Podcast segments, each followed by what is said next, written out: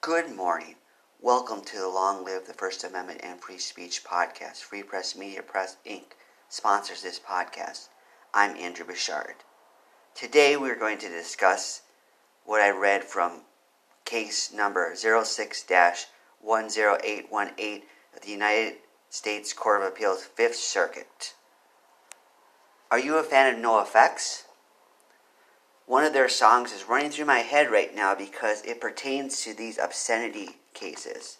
The song is called Vanilla Sex. It says the following Don't ever try to take away from me my pornography. I have the right to choose what I want to see and read. We obviously don't agree on what's obscene. There's no way I'm going through life having vanilla sex. End quote. I may not have quoted the lyrics in sequence, but it still stands. No NOFX has a great point. We obviously don't agree on what's obscene. I don't think pretty much anything should be obscene, but a lot of these judges do.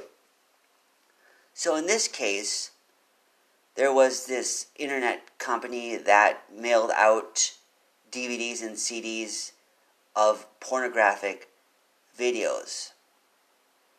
There were several defendants in this case. The company is called ConquerNet Inc. And, and in this case, what happened was the following quote Postal Inspector surveillance in July 1998 revealed Morris's mailing sadomasochistic videos using as a return address a post office box he formerly rented. Four years later, in August 2002, approximately one year after Morris left the company, while Gartman was living in Canada, Gartman and McDonald were stopped in separate vehicles at the Canadian border. Canadian customs officials confiscated from a suitcase in Gartman's vehicles 30 CDs containing a one hour sadistic movie. On December 2002, a postal inspector, posing as a ConquerNet customer, ordered from its website a set of 10 CD ROM videos from the sexual torture category, including one titled Torture Video 23, advertised as, among other things, really hard S&M sadistic and masochistic action. Without offering a choice of shipping method, the website stated the videos would be delivered by the United States Parcel Service, UPS, end quote. This alarms me. Does it alarm you? This is ridiculous. These obscenity persecutions, prosecutions seem arbitrary. There's so much obscenity out there. You can go after everything. I don't want to give them ideas, don't get me wrong. This alarms me personally. I create S&M material in my free speech poetry and other writings. Some have political commentary in them, some do not. And I have used the mails to advertise this material and at times even to send the material itself. I don't send too much by the mail because it costs a lot, so I've stuck to mostly advertising when I was doing more advertising in the past. So this could happen to me. Could it happen to you? What do you think?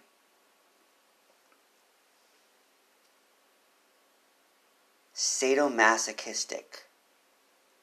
Good job for them for putting that out there and making the world a better place. It saddens me that the United Parcel Service is doing this stuff.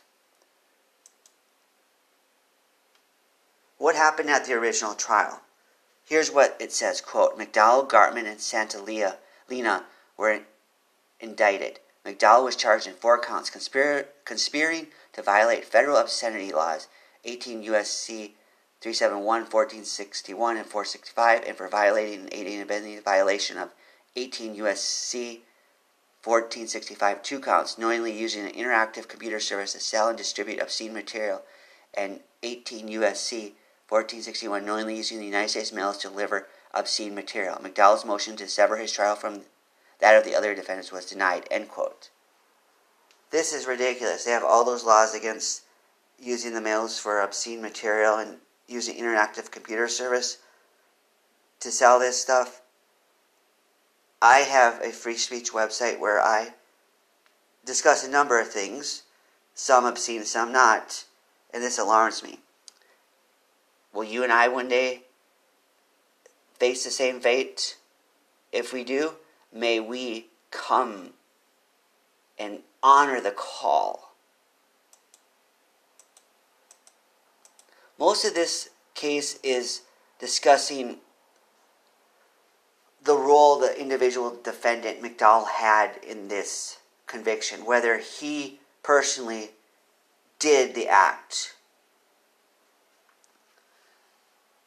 Here's what they said quote, As noted for the four counts for which he was charged, McDowell was convicted only under 18 U.S.C. 1461 mailing obscene material. This section prohibits inter alia knowingly using the mails to mail, carry, or deliver any obscene, lewd, lavish, indecent, vi- filthy, or vile article, matter, thing, device, or substance. 18 U.S.C. 1461. Even though the undercover postal inspector received the order both through UPS and the mail, the government did not charge any of the three defendants for violating 18 U.S.C. 1462, which prohibits knowingly using any express company for or other common carrier for interactive computer service for the carriage in interstate and foreign commerce any obscene, lewd, lascivious, or filthy book, pamphlet, picture, motion, picture film, paper, letter, writing, print, or other material of indecent character. End quote. Again, this alarms me, and it should alarm all those who love freedom of speech. Judge Black in United States versus 37 photographs said freedom of speech in the First Amendment should include obscene material. Indeed, I wish these laws were struck from the book. That's why we need to fight to overturn these laws. It may be an uphill battle since the way the Supreme Court has ruled that obscenity is an ex- exception. As we all know, it should be common knowledge now. But we still need to fight.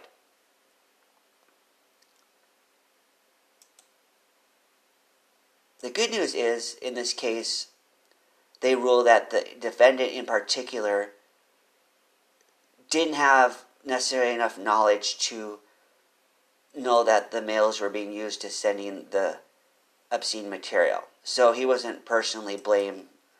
So ultimately, they discussed the various reasons why in the trial. They said something about inferences upon inferences are not a good way to do it because they couldn't directly link him to having sent the material or participating in sending the material, just that he could have sent the material. And there's very likely he was able to send the material. So this is what they say quote, For the foregoing reasons, the judgment is vacated and the mandate shall issue forthwith. End quote.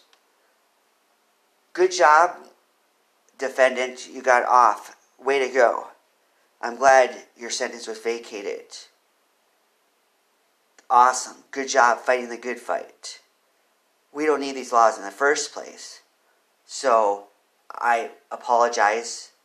I'm, I'm sorry. I don't apologize. I'm saddened that you were charged at all. And hopefully, one day soon, if we keep fighting, we can overturn these laws. How will you advance the First Amendment, freedom of speech, and third parties today? Long live the First Amendment and free speech. Goodbye.